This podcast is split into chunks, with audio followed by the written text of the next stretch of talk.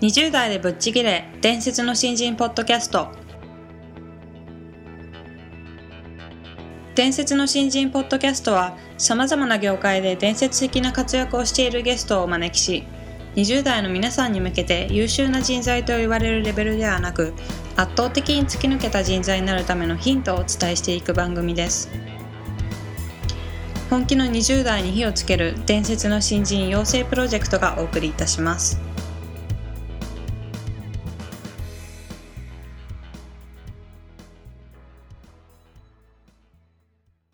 皆さんこんにちは20代でぶっちぎれ伝説の新人ポッドキャストへようこそナビゲーターの戸谷香奈です、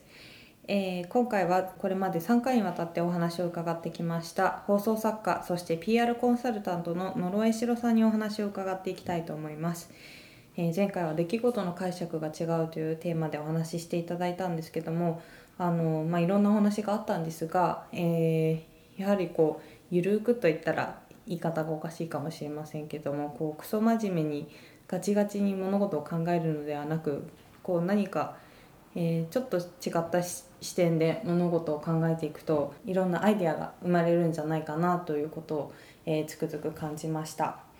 えー最終回の今回は読書の仕方が違うというテーマでお話を伺っていきたいと思います。えー野呂さんはかなりの読書好きということなのでどのようにして普段読書されているのか伺っていきたいと思いますそれではどうぞよろしくお願いします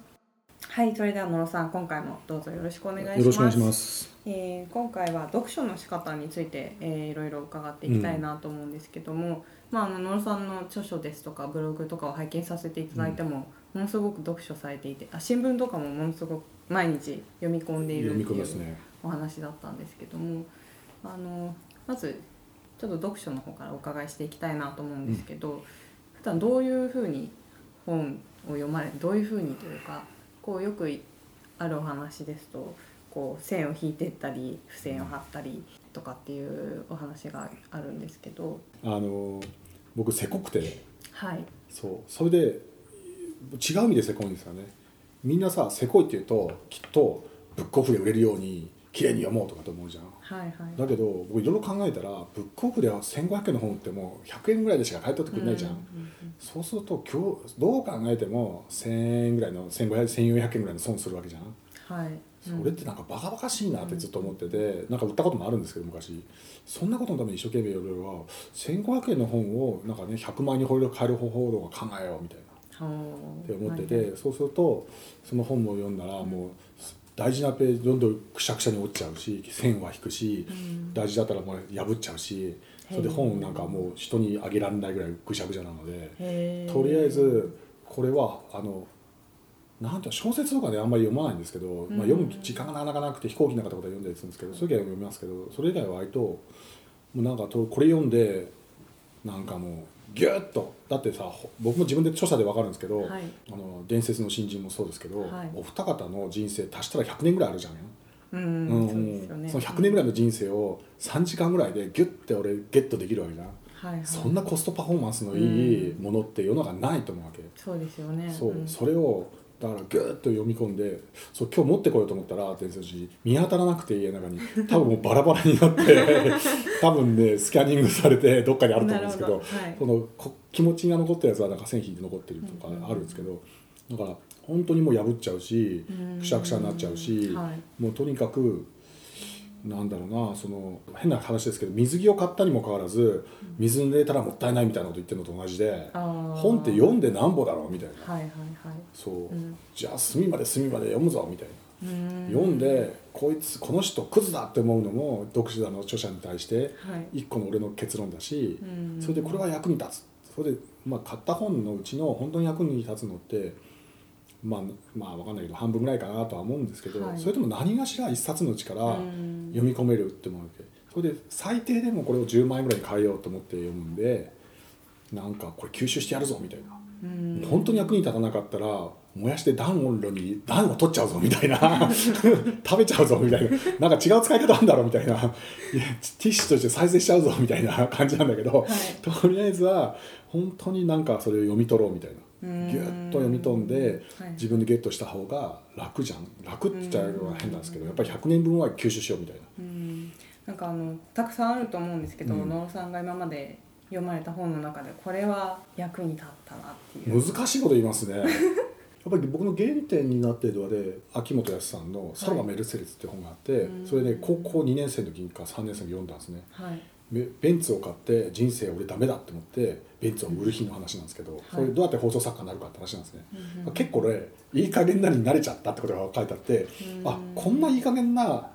人が放送作家になっておにゃんこクラブ作って大騒ぎできるんだったら、ん俺でもなれんじゃんみたいな彼がね32歳ぐらいに書いてるのかな30歳の時に30歳の時にすごいでかいベンツを買うんだけど、んそれを売ってしまうって話があうんって、もうそそれ僕持ってて秋元さんにサインしてもらったことあるんだけど一へ回ーなんか素人の時に偶然に会って秋元さんにおー偶然会ってそれ偶然駅で買ったその本持ってて。すごいですね。それもなんかね3回ぐらい本なくしてたまたまはい。その本あ新幹線が読もうかなと思って駅で買って、はいそれたまたま見たらたまたま持っててそれたまたま会った時にたまたまそしてサインしてもらったら「ああ君なんか放送作家そんなになりたいんだろうなれば名刺作れば誰でもなれるぞ明日から」って言ったら2ヶ月経ったらもう放送作家になってましたけどその時へえ。だから面白いですね。それはすごい印象的に残っててうんずっとやっぱりなんかその本がなかったら多分放送作家にならなかっただろうなと思うし。うんそうあとはね僕コンサルになった瞬間に買った本が何冊かあって、はい。僕デビッド・グルビーって人が大好きで、うんそれでっていうかねコンサルタント業ってやるときに日本に先輩がいないんですよね、うん誰を目指そうと思ったら日本に誰もいないことが分かったんですね、うんいねえと思ったら、い誰か見本にする人がいるなと思ったらアメリカを調べようと思ってネットで調べ始めたら、アメリカにデビッド・オグルビーっていう人がいて、うんまあ、オグルビーさんがすごい優れていてあのフォルクスワーゲンの CM をねあのうん広告をいっぱい作っていたりうん写真1枚でインパクトのものを見せるとかそれすごい上手い人で、うんあとタバコ会社を大量にやってらっしゃったりして、うんやっぱりそのアメリカの広告の良きロック70年代80年代を築いた方なんですけどはい。それでいまだにあのすごい優秀な会社で、うんあのおしゃれな広告会社やっぱりそのなんていうんだろうなう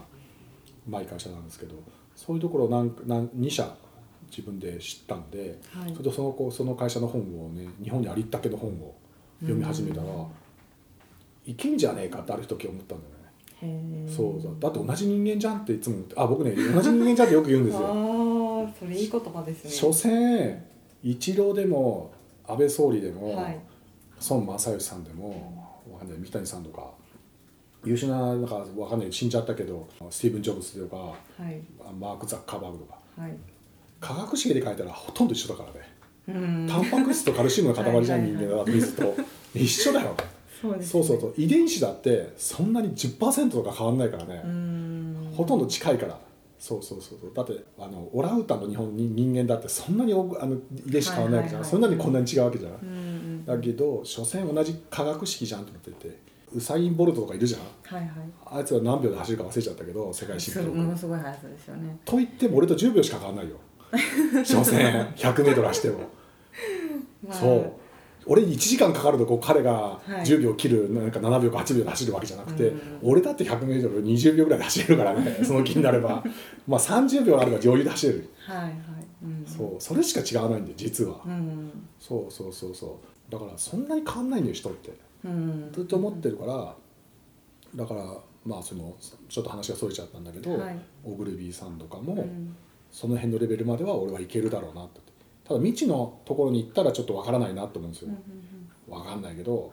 「ん?」って言うのあのわかんないけどすごいこの CM を見たら100人中99人が買いたくなるとか、うんそういうなんか領域に入ったら俺はなんかすごいなと思うんだけど、はいそういうこと絶対ないから、ううんん。まあないっていうのも変なんだけど、はいはいなんか特殊なね、うん、なんかことがわかんないけど、この CM を聞いたらみんなお腹満腹になるとかそういうちょっとした未知の領域にもし行けたはらい俺はすごいなと思うけど、うん多分俺が死ぬまでの間にそんなことはないなと思うわけ。うんうん。紙がちょっとインターネットに変わったり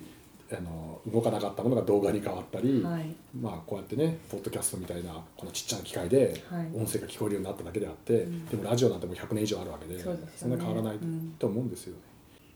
まあ全部を全部真似しない方がいいと思うんですよ。そのみんなね知識入れすぎちゃってわけわかんなくなる人結構多いんですよ。ああ。そう結構聞いてくる人いるんですけど「野呂さん孫さんの言ってることと三谷さんの言うことどっちが正解ですか知るか」みたいなあ「そんなの成功者が言ってること違うじゃん」みたいな、はいそれ徳川家康と織田信長とどっちが正解ですか?」って言わ れても「そっか本能寺で死んだ織田信長間違いなのかな」とかって言うわけにもいかないじゃん彼は彼なりに成功した しそれでまあたまたまあの部下に「だけどみ昔はそういう時代じゃん」はいだからどれを成功かどれが正解かとか、はいはいあのじ僕ね正解がないと思ってるんです全てのことに関しては、あの1億円稼いだから正解とか100億円儲かったから正解とか上場したから成功とはか、い一流企業に入らないと成功しないわけでもなくて、うんそれで今あるね世の中にいるそのい一流企業って言われてるやつだって、うん50年前までなかったわけで、はいただ現実的に目の前にあることであるとか読んで感じたことを素直に感じればいいかなと思う、うんなるほどそのおさんにとって読書とは幅広いいろんなアイディアをまずは自分の中に取り入れてそこから自分に役立つものだったりなんか活かせそうなものをこうかいつまんでそうだねくっていうイメージですかかいね、つまんでくってそうだね、うんあの未知の世界を教えてくれるもんだよねあー昔は地球の歩き方見ながら「うわこんなとこにこんな国があったんだ」とかはでいすごい感動したし、うんいつかお金が貯まったら行ってみようみたいな思ったしはい「ゴロ」っていうちょっとしたエッチな雑誌が一冊が俺の人生変えたりするわけだし、はいあと「ホットドッグプレス」とか「そのポパイ」とか読んでテニスやろうと思ってこうすれば俺はモテるはずだって思ったりもするわけで、はいあとはバカになってやってみたことだよね。うんなるほどそうそうそうそう大学生になったらテニスでモテるはずだって書いてあった1ページか2ページの記事を見て、よしテニス部に入って6年間犠牲にしようなんて誰も思わないけど俺思ったからねやっぱりねはいうん、うんうんうんその秋元康さんの本を読んでよし俺も放送作家になろうって思ったからやっぱそういうもんじゃないかなと思うんですよねうんうんうんうんあの自分が賢いと思って読んじゃダメですね本ってあー俺バカだと思って読んでるんで結構うん「わ知らねえ」みたいな「すげえ!」みたいなっうんうんて読んでると全部吸収できるから、うんはいスポンジだとだって未知の世界を教えてくれるものだから、うん知らないしあと本ってやっぱりね想像能力が相当あっていいなって思うんですよ。うんそうです僕これもうちょっと難しい話になっちゃうんだけど、はいテレビって僕ら100%作っちゃうじゃん。はこれ今良くないなと思う、うんスーパーちゃんと入れたり、うんその思ったのを再現で作ったりなんだけど、はいはい本って、えっと「ここは宇宙なんです」って言ったらやっぱ宇宙がフュッてうんそれでねあの戸谷さんの思う宇宙と僕の思う宇宙は違うし、はいあの美味しい料理がね目の前にバーって広がりましたって本に書いてあったら、うんトナリさんの思う料理と僕の思う料理違うじゃんそうですよねそううんだから本を読みながらどうやってイマジネーションを自分で膨らませるか自分がどう感じるかだと思うんですよ、うんまあそれこそ脳みそがどう感じるかっていうそこを楽しめば読書って100倍でも200倍でも楽しめると思うんだよね、はい、であの野呂さん新聞を毎日読まれるということで、うんニュースってちょっと難しいなと思ってて僕はい、なんか情報整理するにはニュースってそのなんかちょっと情報しなんか流れていっちゃうじゃんどんどんはい思い出せないんですよ。ああなるそほうなど。のであのそれでネットニュースもそうなんですよね、はい紙に印刷されててやっぱり僕紙ってすごい優れてるなと思ってて、それで今電子書籍とかなんだかんだいろんなこと言うけど、うんはい、そうパピルスの時代がなんだかんだ言っても紙あるし。うんだからまあ新聞も紙が便利だなとは思ってるんですけどやっぱりそれでやっぱり紙にの新聞ってなぜこれが一面な載ってんだろうとか、うんうそん、うなんでこれこのページに載ってんだろうか、うんこの文字数をなぜ確保したんだろうとかずっと思いながら読むんですけどはい、なので、まあ、朝僕ジョギングした後にやっぱりそのポストから持ってきてそれをまあ丸つけながらんいらないやつ×つけたりしてそれでとりあえずそれを見てあこれこういう切り口だとこのページに A 社さん出れるなとか B 社さん出れるなとかよしこれはこれでそれであとまあもう一個あれなのは新聞にクライアントが出ない日がないのでほとんど出てるんであー見てるとあ出てる出てる出てるこの会社も出てるこの会社も出てるとかってチェックしながらえずっとやっていくとはい、やっぱり丸つけながらううん、それで脳を整理整頓しながらそれで丸つけたところだけ読めるようにしとくっていうそれではいまはあいそのままあと写真撮ってそれでまあちょっとメモつメモ書いてメールでどんどん送っちゃうって感じですねうんそういう感じで新聞は道具ですねああ仕事の道具みた仕いな事の道具ですねなんかなるほどなあのー書いた人のね一番トップの人のことの責任者がいるんですけど、はいはいその人の意図が僕はあると思うんですよねうん A, A っていう新聞と B っていう新聞と C っていう新聞がね、はい僕は違っててもいいと思っててうん考え方とか経あの経済問題とか政治問題も違う、はいまあ、特に日本はねちゃんと似ちゃ似似たり寄ったりで面白くないんですけど、うんあの本当は新聞社さんによってもっと僕は個性があってもいいかなとは思ってるんですけど、うん何社かいつも読まれてるんです結構いますねああそうなんですなのでスポーツ新聞も2紙ぐらい買いますし、うんそれで読むんですけどやっぱりそこにうん、きっと編集した人の意図があるなっていうで僕は情報は嘘だと思ってるんですよベーシックにはおおー疑いながら読んでるっていうことで疑いながら読んでるっていうか人間が介在した人以上はだって人が3人死んだ時にはい、例えば分かんないですけど人によっては3人も死んじゃったって思う人もいればうんうんうん3人の犠牲で済んだって場合もあるので、はいはいそうやって人によって考え方が違うと思うんですよね。なんか例えば地球規模のなんか災害が起こったらなんか3人しか死ななかったって、まはあ、い死んだ人には申し訳ないですけど、うんそれはやっぱりちょっと感じ方が違うし、うんだけど小学校とかで3人もしかなくなったらこれはすげえことが起こったぞみたいな話になるし、ね分かんないけど4人しかいない村で3人死んだったら村のほとんど死んじゃったみたいな話だし、はいそれってやっぱり違ってて僕はしかるべきだし、どれが正しいか分かんないじゃないですか消費税が高いっていう人もいれば、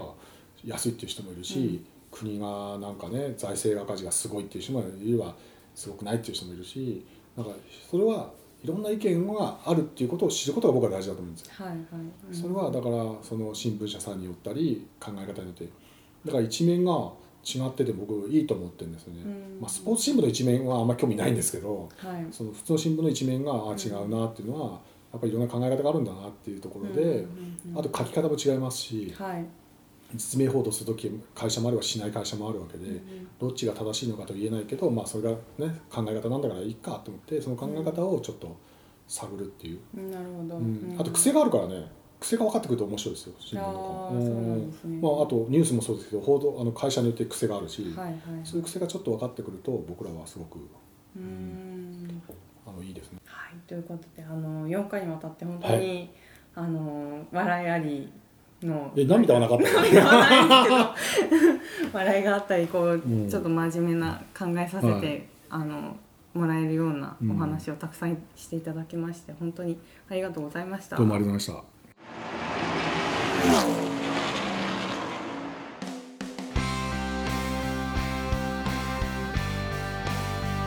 本日のトークはいかがでしたでしょうか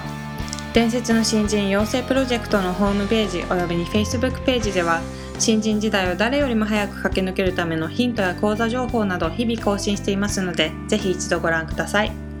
検索キーワードは「伝説の新人」ですまた集英社より出版されている「伝説の新人20代でチャンスをつかみ突き抜ける人の10の違い」では20代のうちから身につけておくべき習慣について分かりやすく解説しています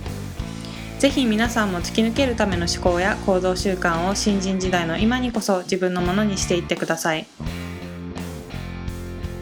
この番組は伝説の新人養成プロジェクトの提供でお送りしました。